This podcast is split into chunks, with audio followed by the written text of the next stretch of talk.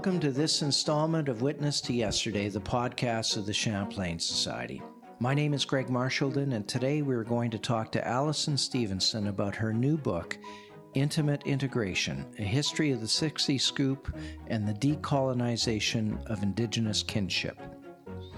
Professor Stevenson holds the Gabriel Dumont Institute Chair in Metis Studies at the University of Saskatchewan, where she completed her PhD in Canadian history in 2015. Her own family migrated out of Red River in the 1870s to Saskatchewan, where they married into local Metis families. Her historical work has concentrated on Metis diplomacy and the numbered treaties in Western Canada and the history of the 60 Scoop. This is the term used to describe the adoption of First Nation and Metis children by white parents, something which she personally experienced as an adoptee. Allyson, welcome to Witness to Yesterday, and thank you so much for joining us. Thank you, Greg. It's my pleasure to be interviewed.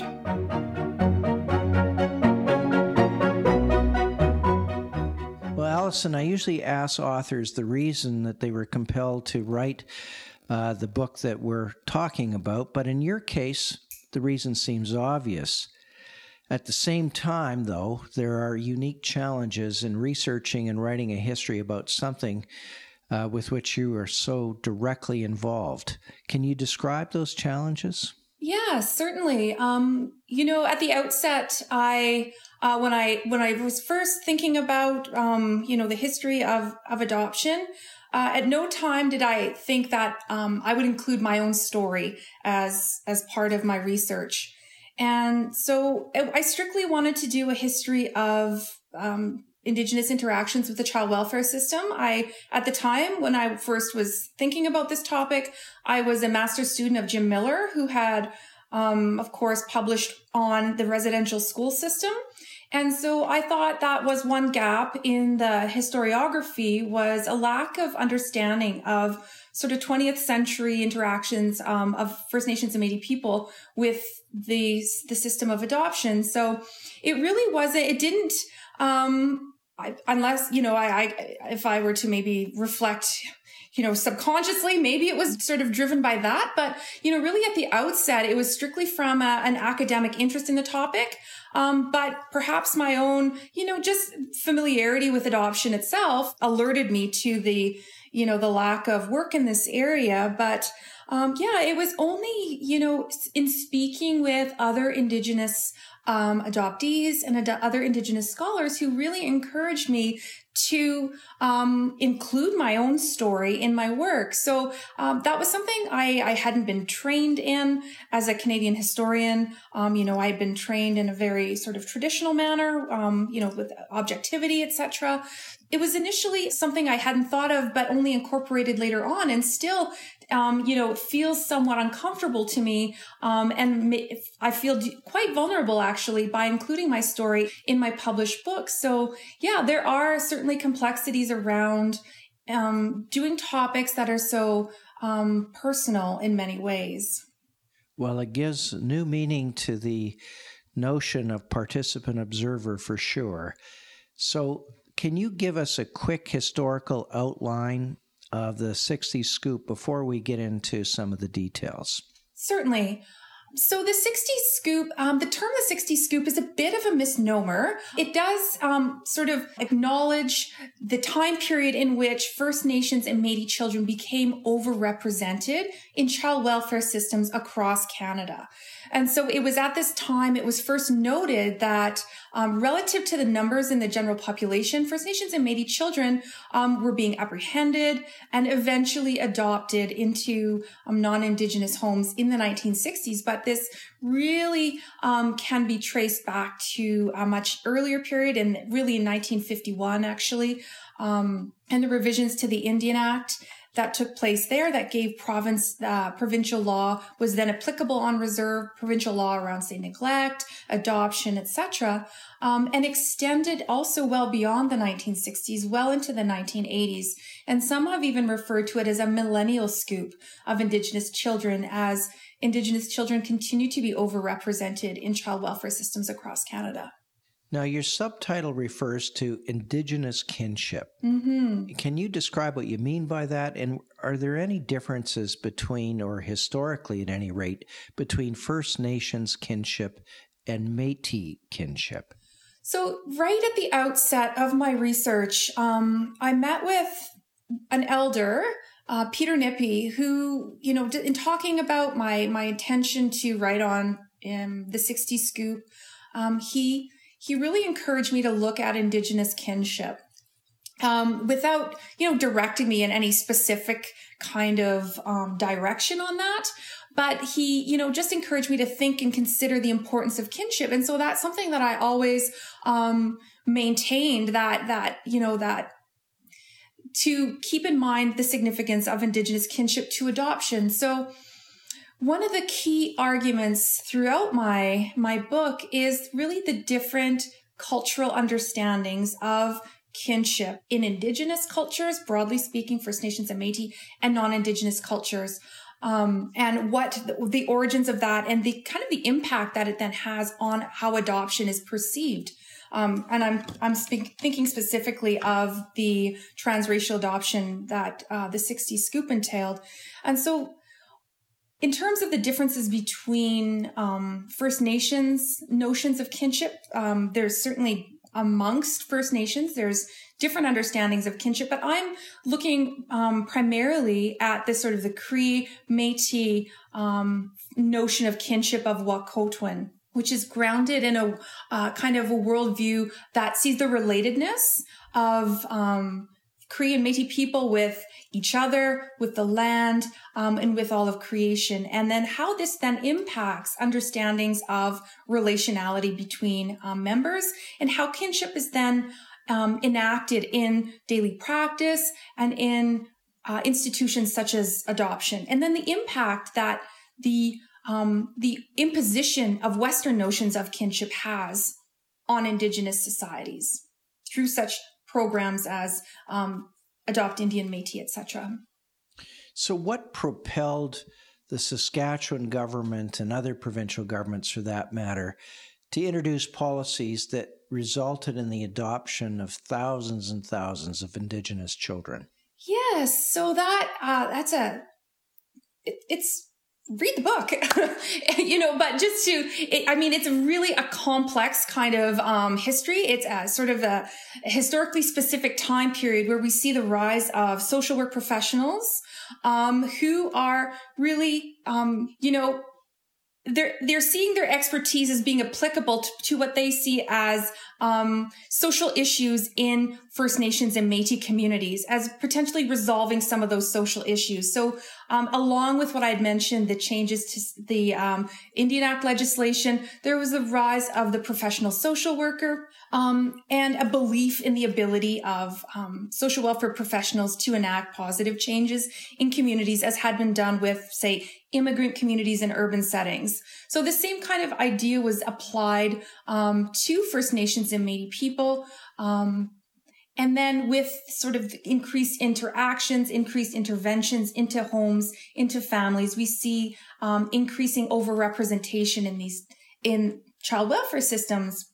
And when um, with that overrepresentation, um, children going into foster care, um, into group homes, etc., the sort of the gold standard of social welfare um, practice was adoption. It was seen as the ideal setting for children to be raised, and as sort of the legal the legal protections that were afforded by adoption were seen as ideal, as opposed to the kind of um, the temporary setting of the foster care family. And so adoption was seen as, like I said, the gold standard in child welfare practice. Um, it, it, had the legal protections of a nuclear family for children, the, the changing of the name, um, um, the full integration of the child into the, the adoptive family, um, as well as served um, not only sort of financial, uh, it's served a beneficial financial purpose as well by reducing the kind of the um, the government expenditures that were being um, devoted for children to be paid for in foster care and other types of government funded settings, whereas the adoptive family would take on the financial responsibilities of these children. Um, as well as served sort of an ideological purpose as well, which uh, the children would be socialized completely um, in these in these families as a family member into Western um, Euro Canadian ideals uh, around citizenship, family, etc. Now, in your book, you draw an important distinction between government initiated child apprehension policies and programs on the one hand and voluntary adoption on the other. To what extent, and I was amazed by the extent that you uh, described in the book, but to what extent and why was the 60 Scoop really more about child apprehension than voluntary adoption? Right. And so I think that it was really important for me to highlight that difference because for many um, people outside of academia or it's just sort of in the general public non-indigenous people that are that have only a, a passing understanding of of the 60 scoop. Um, there's this popular notion around adoption that it involves um, an unwed mother voluntarily relinquishing their their child to a loving um, two parent uh, middle class family to be raised um, in a in a setting that would you know enable her to carry on with her um, you know her education uh, etc it's it's seen as an ideal kind of um, institution that um, you know is beneficial for children it's beneficial for adoptive families and it's beneficial for unwed mothers seeking that that that option of relinquishment for themselves. So that narrative is very powerful. And um, it was important for me to demonstrate that there are some very important differences in what took place in the 60s scoop with this um, more prevalent narrative around adoption to identify that we have uh, a situation where children are being, as the term scoop implies, that are being removed from families that didn't fit that similar kind of demographic or that narrative around um, the unwed mother. Um, as as close. Certainly, there are those examples. There are those cases that that that does is that is applicable. But in the in a significant number, these are children that are being apprehended um, involuntarily. So I wanted to capture that difference. Right. So. What was the impact of these policies on the children involved? And not only on the children, but on their, if I can use this word natural mothers and families? And what was the impact on the adopting parents and their families? With adoption, it's slightly different to um, generalize um, than, than is the case from residential schools where it's a total institution because there's such variation, you know, family to family, situation to situation. Um, but in terms of what I can, based on the literature, what I've seen, what I've heard, um, the, the majority of children, um, you know how they there there were certain positive experiences there were some negative experiences there was a loss of connection and culture. Um, and you know that has been noted as something that has been quite significant and that we see through the um, more the, this recent 60 scoop settlement that has been um, i think it was 2017 a class action lawsuit of um, of first nations children um, that you know, express that, that loss of culture, loss of connection to their communities and a number of other losses as well as a result of the 60 scoop. So that's, you know, in terms of the, the children themselves, there's that, um, the cultural loss, the connection, um, irrespective of the kind of families that they were raised in or whether they were loving or, or otherwise. So, um, so there's that kind of example. And then in, in the families themselves, it, it caused a lot of devastation. Um, and there have there's less um, academic work around the impact on families. And so that was something I had hoped to get at, but I just wasn't able to, um, you know, in, in a way that, um, you know, I can, you know, say decisively. I know that, um, just based on some, you know, some of the evidence, mothers and fathers sought their children to have their children returned. They pursued, um, you know, they went to great lengths to have their children returned once they'd been removed. Um, and we really see um, the politicization in the 19 early 1970s up until the 1980s um, in terms of the communities um, you know experiencing the losses of these children the um, the creation of these programs um, of adoption programs advertising etc and we see the communities really pushing back against this this intrusion um, the way in which the children are treated in these different foster homes, etc. So there's this this politicization around child welfare that takes place among First Nations and Métis people, and then certainly for the adoptive families, um, they, you know, I there have been some, um, you know, books written about this, um, and it I, I, get the impression that many families were not provided with um, adequate information about the the children's um, the context in which the children had come from. And so many, you know, simply believed the the messages that were provided by the government around the adoptions and the children's, um, you know, the origins of the children, and um, you know, it's really it did a real disservice, I think, to many of the families you know, um, without the proper information about their children's indigenous heritage, children's cultures, um, and you know the the families that they came from. I was quite struck by your references to the famous Métis author Maria Campbell and her stories of the road allowance people, in particular, her story about Jacob and his wife. Uh, it was fascinating. So I'd like you to tell uh, our listeners how you came to use this story to illustrate the main themes in your book. You know, I have been familiar with, you know, Maria Campbell's work. Of course, Half Breed was, you know, a really, um, you know, important, you know, turning point for me reading her her book and you know knowing her somewhat. Um, but that story of Jacob, I had I'd read it, um, you know, some years ago, and not really, um, you know, connected it necessarily to to the work that I was, you know, starting out at the time. It it it just it seemed the more I read it over, the more I reflected on, you know, that the message of um, the damage of of removing children from their homes and changing their names. In this particular story, it's in the context of the the residential school system and, and the return of a child um, to the community without understanding their their family, their their name, etc., and the impact that has. And I encourage listeners to look into the that story of Jacob.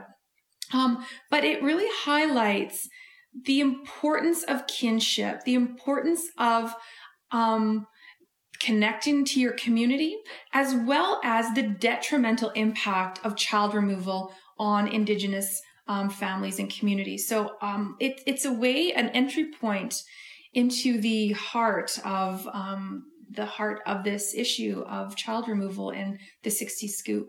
Well, uh, you used the word heart. I want to know exactly what you mean by the phrase the bleeding heart of settler colonialism, which is used more than once in the book. So in in the book, I, I frame the the 60 scoop and the removal of indigenous children as an is a manifestation of settler colonialism. Uh, for listeners unfamiliar with that that um, notion or that the theory of settler colonialism, it's this framework that um, sort of situates Canadian um, expansion um, and the emergence of the nation state of Canada um, as a method of indigenizing its itself as a nation state on indigenous land through the erasure um, and elimination of indigenous people. And so this elimination takes a number of different um, pathways. And one pathway is the removal of children um, from their families, the elimination of indigenous kinship systems, um, etc. And so one of the facets of uh, settler colonialism um, that I that became apparent to me was this notion of benevolence, um, benevolence of the settler, um, the settler government, settlers themselves, missionaries, social workers, etc. That um, you know enact these various policies, whether they be residential school systems or child welfare systems that are initially appear motivated out of um, ideals around benevolence, uplift, um, goodness, um, sort of to benefit Indigenous people, which makes it incredibly difficult to identify these as problematic to many that that see it as as being um, motivated by goodness and uh, benevolence. So um, that this notion of the bleeding heart is, I think, um, an important concept to reflect on when we consider um, um child child removal in this particular case um, as um, an act of benevolence that, in fact, is incredibly devastating to many Indigenous people and communities and manifests yet another method of Indigenous elimination.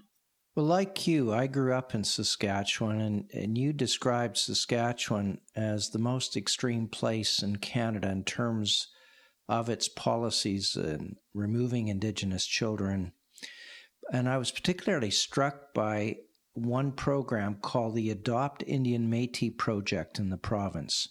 So, can you explain what this project was all about and why you regard Saskatchewan if, as ground zero in terms of settler colonialism more generally? Certainly. The 60 scoop took place across Canada. Um, certainly, it was more prevalent on the prairies in Manitoba, Alberta, and Saskatchewan, but also in BC. The term was coined, the 60 scoop, by a British Columbia social worker, actually. Um, but what distinguishes Saskatchewan is the, the creation of a racially targeted adoption program called the Adopt Indian and Metis. And so, um, as I had mentioned earlier, the increasing numbers of Indigenous children that were being apprehended and then, um, you know, in care in foster homes and group homes um, was perceived by the social workers in the in the Saskatchewan um, the Saskatchewan government is bec- is becoming problematic as being expensive. And so there was a pilot program that was started in 1967 called Adopt Indian Métis Project to see if um, positive messages of adoption of Indigenous children in what was a highly uh, racialized um, province with very negative perceptions of Indigenous people um, could, um, you know, precipitate increased adoptions of First Nations and Métis children. And so what it was was this sort of an expedited adoption program that w- sort of coincided with a blanketed um, advertising campaign that used really um, kind of like lovely images of Indigenous children playing, um, you know, being, you know, cared for by oftentimes white caregivers in a home setting to kind of appeal to general Saskatchewan residents to think about adopting First Nations and Métis children. And so um, they would often be children older or in family groups. So it didn't fit necessarily the, the sort of the typical adoption and, and so required more of a sort of a, a campaign around um, impressing people with the importance of this kind of, um, you know, family making system. And so that was really the Adopt Indian Métis program. It really took place in Saskatchewan, and eventually, from the pilot, it went throughout the province. Um, you know, really encouraging, and you, the, num- the the province kept very close track of the increase in adoptions and how many people responded to the ads, and you know, it was very much a, a study to to generate knowledge around. And this was uh, started in the 1960s, or at some other time. It was in 1967. Uh, it was piloted for, I think, two years and then became a province wide. Uh, it was piloted in a just sort of a localized, smaller southwestern portion of Saskatchewan, deemed to be successful, and then sort of rolled out provincially in 1969 to 19 uh, pro- around 72 to 3 which it then became reach it became a sort of a colorblind um, adoption program yet maintained much of the same. You know the children were still primarily indigenous children. They were still being advertised etc right. You devote a chapter to the green lake children's shelter experiment in saskatchewan. Uh, could you tell our listeners what that was? Certainly yeah. It's a really um, i think a key turning point in the history of the 60 scoop. It was it actually took place well well before um, in the 19 late 1940s early 1950s it was a another experiment so to speak um, in providing child welfare services to specifically Métis children in Saskatchewan um, in an institutional setting. So children where children initially weren't being, you know, removed um, and placed in care with uh, foster families or adoptive families, they were removed and placed in an institution in Green Lake um, where social workers, etc., um, you know, cared for the children in more of an institutional setting. And so eventually, um, this this it was a very brief um, brief experiment with these Métis children who were then um, the knowledge that was generated about um, the how to socialize Métis children, um, how to interact with Métis children who could then be adopted and placed in white foster families was really instrumental in um, providing a case study of the viability, essentially, of, uh, I guess, adopting, fostering Indigenous children. Mm-hmm. So, why were the uh, 60s scoop style policies and the assumptions underlying those policies uh, confronted in the 1980s? And why did it take that long for these assumptions to be questioned? In terms of within the Indigenous community, these were being confronted um, quite early on with the Metis Society and then the Saskatchewan Native Women's Movement. But it, you didn't generate, there wasn't the kind of the public um, questioning um, that really wasn't generated until the 1980s. And so with that time period, you have um, I, I, a real transformation, I think, in in in terms of the public um, in Canada and and elsewhere around understanding um, Indigenous rights. Um, this is after decades, uh, decades after the white paper, um, the the rise of the um, the Indian Brother, Native Indian Brotherhood, the FSIN in Saskatchewan. Um, and so there's much more awareness around um, Aboriginal rights, I think. Um, and then you see there's a lot of pushback from First Nations leaders across Canada in the 80s around child welfare as part of a, um, a larger um, self government kind of movement, but not as some scholars have I argue that this is rooted not in sort of like a based on a sort of a control, an issue of control, but rather rooted in acknowledging the importance of kinship and children and family to larger indigenous nations. Well, given the painful history of the 60 scoop, uh, and I'm going to ask you this, even though it's not a very fair question for a historian, but what should be the future of what you term transracial adoption in Canada? Right. You know, I think one of the things that has been mentioned um, through through the decades, you know, as as governments, as scholars, as um, Indigenous legal folks continue to um, put forward solutions to um, what continues to be a very serious problem in Canada with overrepresentation of Indigenous children in child welfare systems. Um, you know, there is this, you know, transracial adoption has really been, um, you know, eliminated for for the most part, um, as seen as kind of the worst case of, you know, this um, the 60 scoop. And so, you know, I don't, I, it, it is difficult for a historian to say, but I know that um, First Nations and Métis people have, you know, long histories of adoption uh, as part of uh, formation of kinship and rooted in um, rooted in Indigenous ways of caring, Indigenous beliefs around, um, you know, family formation, etc. So, you know, with um, using an Indigenous framework for adoption rather than a kind of a coercive Western framework might be a way to rethink um, rethink adoption in the contemporary context um, and engage you know with indigenous knowledge keepers etc around what it might look like in the future. So um, you know eliminate i think it's the coercive aspect of it um, the lack of engagement with indigenous um, families with indigenous people around what caring for children that need care might look like. You know that is really um, you know a consistent theme in much of Canadian history, but it it it it arose it arose um, with with child welfare in the 1950s and 60s, um, and so you know in terms of what the future might hold, I would say in ter- in the spirit of reconciliation, in the spirit of decolonization, um, I would I would hope that we could revisit um, adoption, you know, at some point. Well, on that very positive note, Allyson, I want to thank you so much for joining us today. Oh, it was my pleasure.